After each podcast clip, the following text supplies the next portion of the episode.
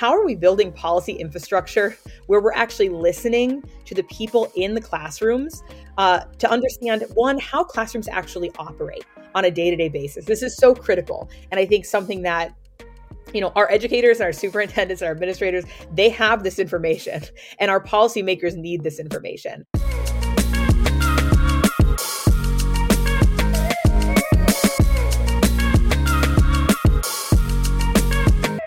Welcome, everybody, back to another exciting and special episode of the Undisrupted podcast. Uh, we get guests from all over. Where I'm excited to invite a guest up in just a second. But of course, before I tell you who our guest is, we do have to have our opening debate. So, Adam, opening debate. Uh, we talked about this a lot during the pandemic, but now it's kind of an interesting topic. Should we have cellular devices, meaning like cellular built into devices like Chromebooks, laptops, iPads, or should we just hand out hotspots when you're dealing with one to one and also that equity and and access at home? Where do you land on this? Yeah. Well, when I look at this question, it's one of those where it kind of depends on the market uh, or your area that you serve. Because you could have cellular in your devices and not have any towers where the students are. So or even a hotspot. So we have to keep in mind what kind of cellular coverage we have in those areas.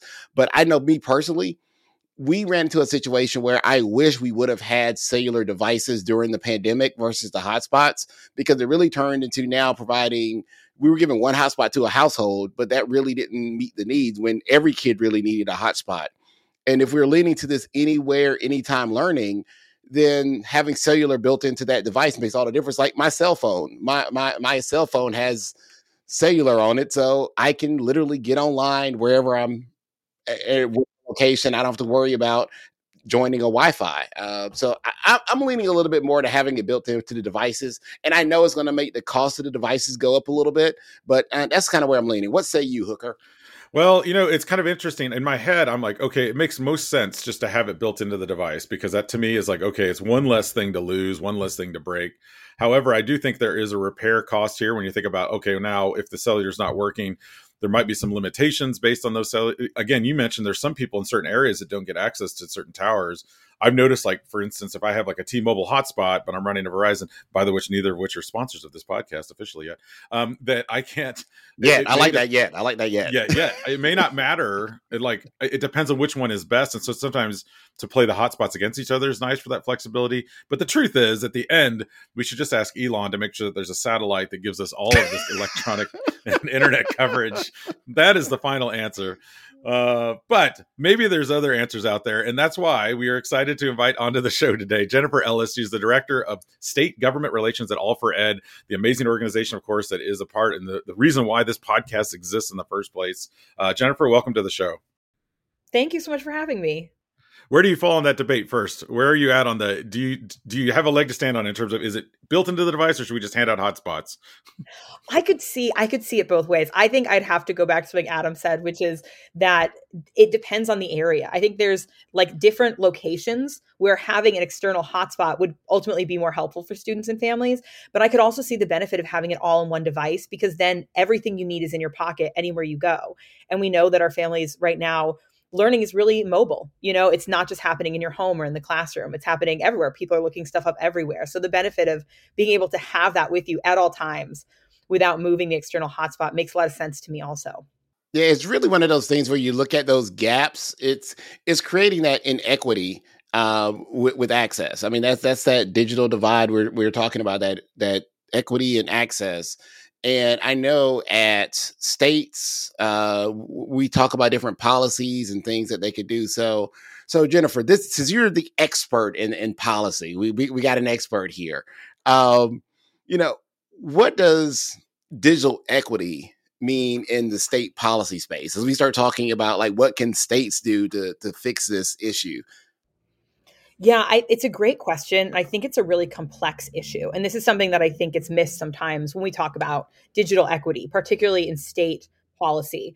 Um, you know, I think too often when we think about tech, we think about digital equity, we think about educational technology, we're thinking about devices, we're thinking about broadband, um, and which makes sense. These are really important components of the conversation. But it is so much more complex than that. And we really need to take an approach, particularly among our state policymakers, that looks at this from 360 degrees.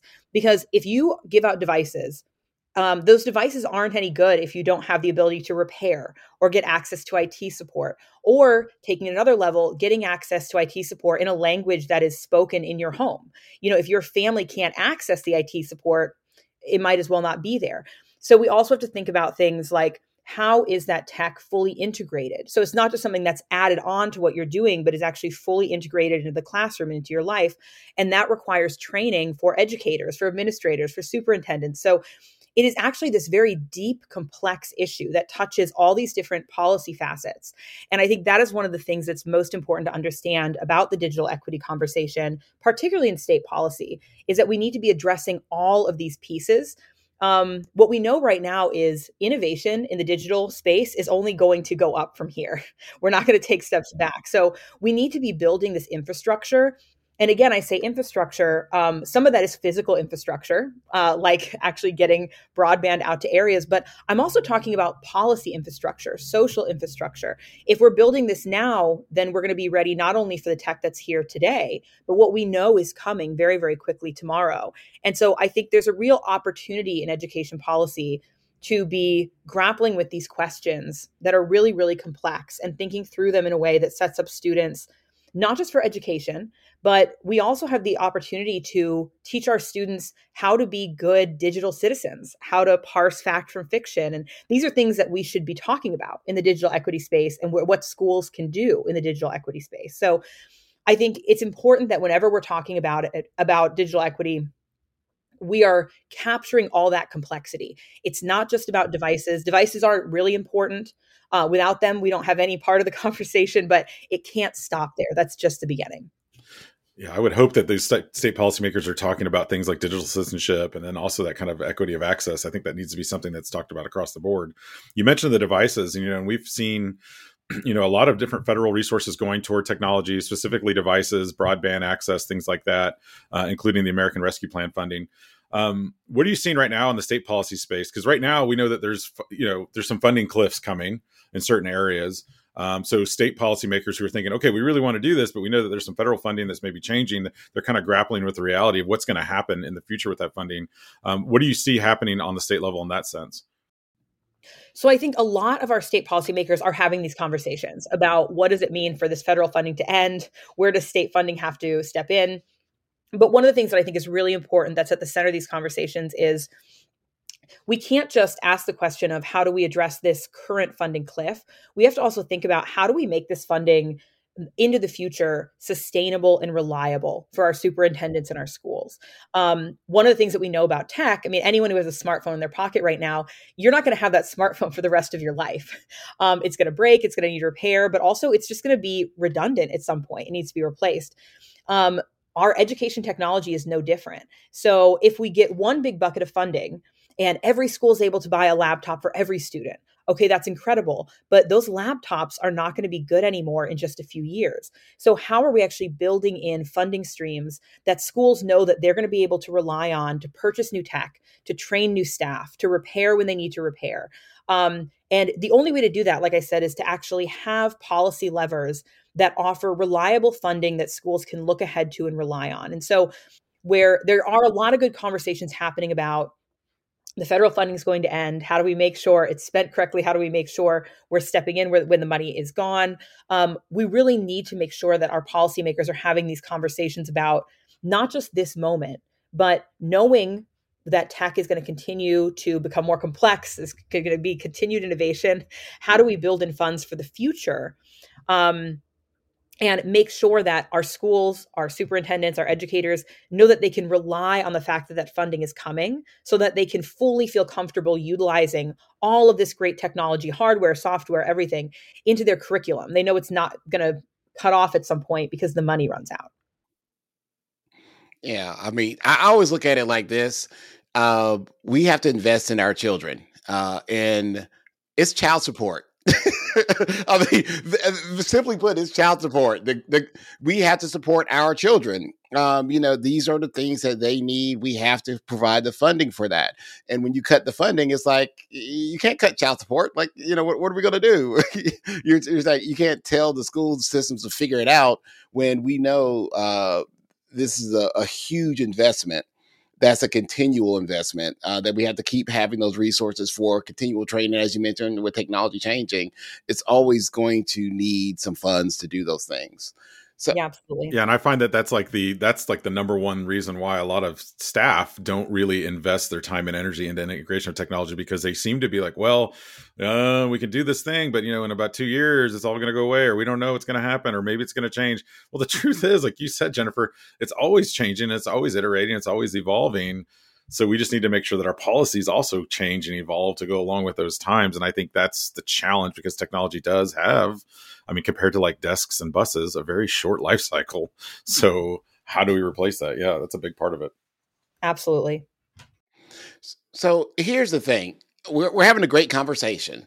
And I'm always one of those people where I'm like, okay, it's great to have a conversation, but are you talking to the people who can actually make things happen? You know, you don't want to be in a circle and say, "Oh man, I really hate this," and no, no, one in that circle can actually enact any change or knows the next step. So let me ask you this: as as educators, superintendents, you know, how do they fit into this policy conversation around digital equity, um, technology education? What's that? What what can they do to enact change on policy? Yeah, you know, I think the role of educators, superintendents, administrators here is critical. And uh, I think part of the conversation really has to be helping our policymakers have access to the opinions, the observations of our educators, our superintendents, our administrators on a more regular basis and earlier in our policymaking process. And education policy is not alone in this. I think we can all think of many examples of policies that maybe looked good to policymakers on paper, but when they were rolled out into the real world, they missed some fundamental piece of like how the world actually functions.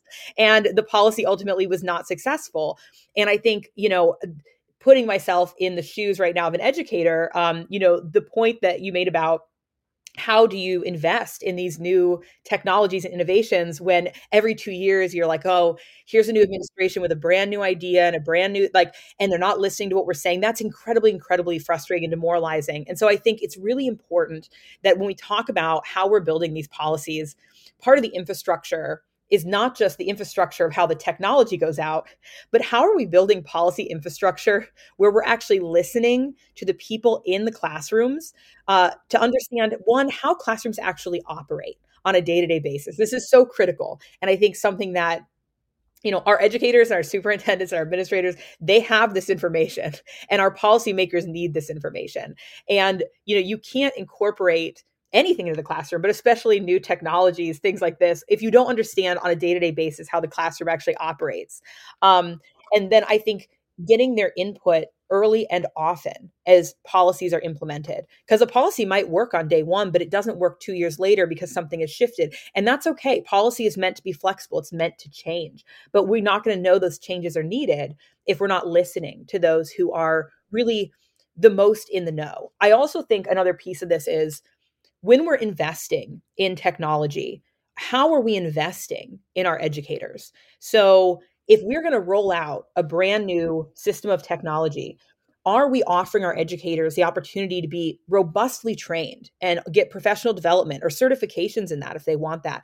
Are we incorporating it into our education schools and programs for the next generation of teachers? And are we creating flexibility in our technology funding for districts to be able to offer those kind of supports? Um, because I think we've all heard stories situations where educators come in for the first day um, of the school year and they're just told, here's the new curriculum, here's the new technology, here's the new, like, how are they being supported? Also, how are we making sure that our educators have access to fast broadband and the devices that they need? Um, so, you know, we have to be taking care of them as well. And so I think the only way we're going to know if we're taking care of them is by listening. Um, and so that's one of the things that I think is so important that we build. And it's definitely not unique to education policy and that we need our policymakers to have a better insight into what's actually happening on the ground. But I think, particularly here, when we're talking about the classroom, how fast things can change in education, how complex things can be. Um, we have policy experts in education in every classroom in America. We need to be listening to them. And policymakers are not going to be able to adequately do their job until we're building in ways that we can hear those voices consistently um, and we can have mechanisms to gather that feedback and have it brought up to the legislature so it's something that i know there's different states working on but i also think you know reaching out to educators who might be listening i think having your voice heard going to hearings mobilizing with your fellow educators reaching out to nonprofits in your local area that are doing education advocacy your voice is so critical um, and it needs to be in the room it absolutely needs to be in the room for these decisions to be ultimately effective for you and effective for your students. Well said. Well said. Yeah, that part about the, the, the big thing for me is like I've testified before, but I'll be honest. I mean, an administrator or an educational consultant coming into a room, they aren't going to listen to me as much as they are a teacher, like you just said, or a student. So getting those people in front of legislators, and I love that you pointed out, you know, that we need to be listening to those in the classroom, educators, administrators, superintendents. I would also stretch that to the legislator. I mean, I've invited legislators to come like go into classrooms, actually walk around and see what's happening versus, you know, kind of sitting in your ivory tower and making decisions. I think that's a big part of this discussion. Another part of this discussion too that we haven't hit on yet really is with all the new technology, with all the changes, and you know, we've got AI, which has been around for a while, but now it's becoming this big hot button topic. You know, student privacy, stu- uh, um, student safety, all of these things start to come into the conversation. Um, how how where does that fit in all of this conversation because we've talked about funding we've talked about the devices we've talked about access and equity but now there's this also this layer that we have to be concerned with the student privacy where does that play in all of this yeah i think it's a really important part of the conversation and i think it's a part that there are great organizations and policymakers working on this but i think often we don't we don't talk about this enough as these uh, we're talking about new technology and how exciting all this stuff is and the great opportunity which is all true but we also have to be thinking about the first thing is obviously student data privacy making sure that anything that we roll out is keeping our students data private and confidential and that that's built into anything that we're building and then i think something that's even more complex than that is this concept of like full cybersecurity. Like, what does it mean to be safe in an online space? And this is a conversation that I think extends, again, beyond education, but particularly when we're dealing with our students who are minors. If we are inviting them into an online space, the same as when we're inviting them into our school buildings, how are we keeping them safe there? And I mean, safe obviously from their data being released, but also safe from harassment, safe from bullying, safe from like, how do we understand those spaces?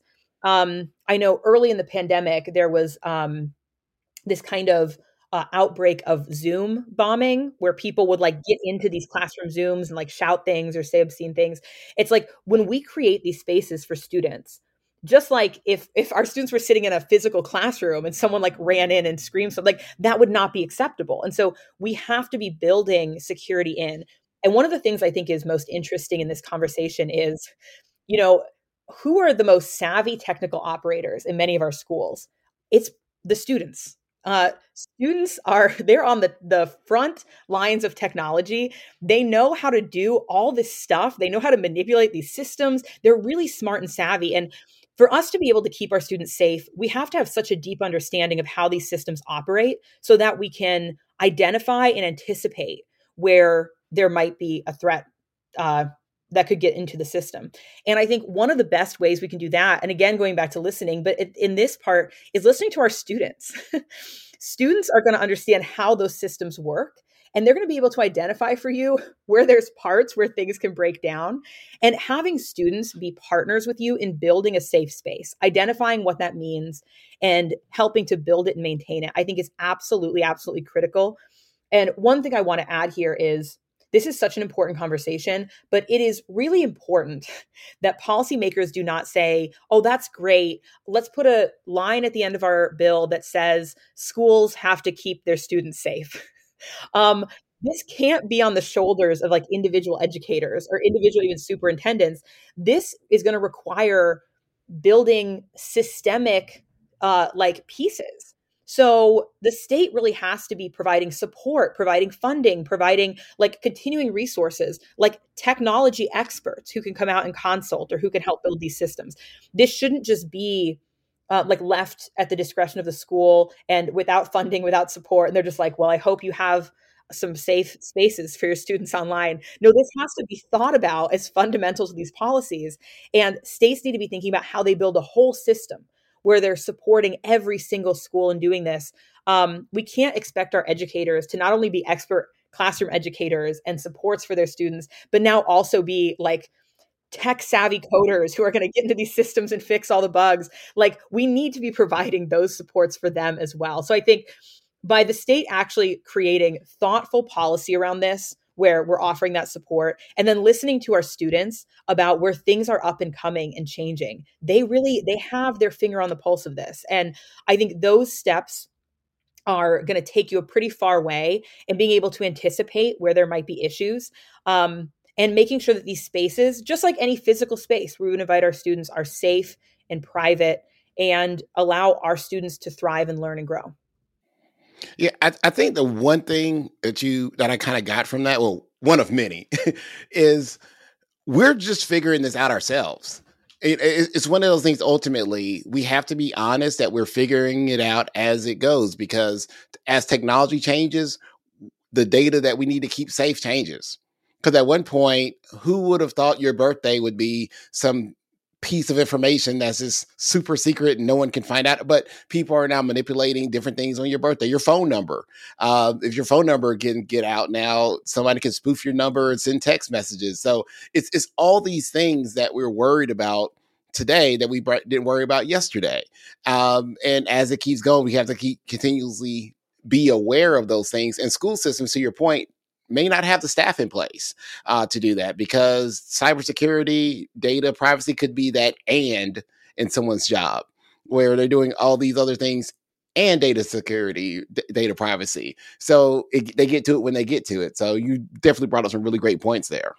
Yeah, and I think that's such an important point, Adam. And you know, I guess kind of returning back to the first uh, conversation we had, um, it's going to keep changing right? So we might build an incredible privacy and cybersecurity system, and we're like, this, we really have hit it. But that tech is going to change in six months to two years. So, right, you have to build in that constant learning and constant iterating. Um, in, some ways, you know, we ask our students to be lifelong learners, constant learners. Uh, we're going to have to be constant learners as this technology develops. And we're going to have to build into our policy the ability and flexibility to be those lifelong learners and to kind of ride the wave as this tech develops and anticipate and address new things and realize we're, we're going to make some mistakes and then we just have to work together as a team with all of the players to uh, to fix and address them. And like I said, there's a lot of opportunity in this technology, so I don't want it to sound daunting or scary. Really, this is a really exciting time. Um, but we just have to be aware of the challenges and committed to facing them together and to having our policy systems at the state level work to support our educators and our superintendents as they are assessing and making these changes and adapting to these things in real time. Yeah, the one thing that's con- uh, constant and consistent in education, especially in technology, is change. Uh, something we can definitely know will happen. Uh, I do think it's important to have organizations, uh, especially state organizations, be a part of this change. But having someone like Jennifer Ellis, folks, this is Jennifer Ellis, the director of state government relations at All4Ed. Having you uh, be a part of this conversation is so important, and I and I thank you for all the work that you do to help with these policies on the state and on the federal level. And thank you also for joining the show. No, thank you for having me. It's been great. Yes, I'm giving you a hand right now. oh yes, uh, Adam's knuckles have made an appearance. The infamous knuckles. Thank you so much for thank you so much for joining us, and for our listeners out there, be sure to subscribe and give us a review. We'd appreciate it. We might even give you a shout out on a future show. This has been the Undisrupted Podcast, brought to you by All4Ed. He's Adam, and you can follow him at Ask Adam Three on the Twitter. And he's Carl, and you can follow him at Mr. Hooker. And remember, ladies and gentlemen, boys and girls, we are better together and we are better undisrupted. undisrupted.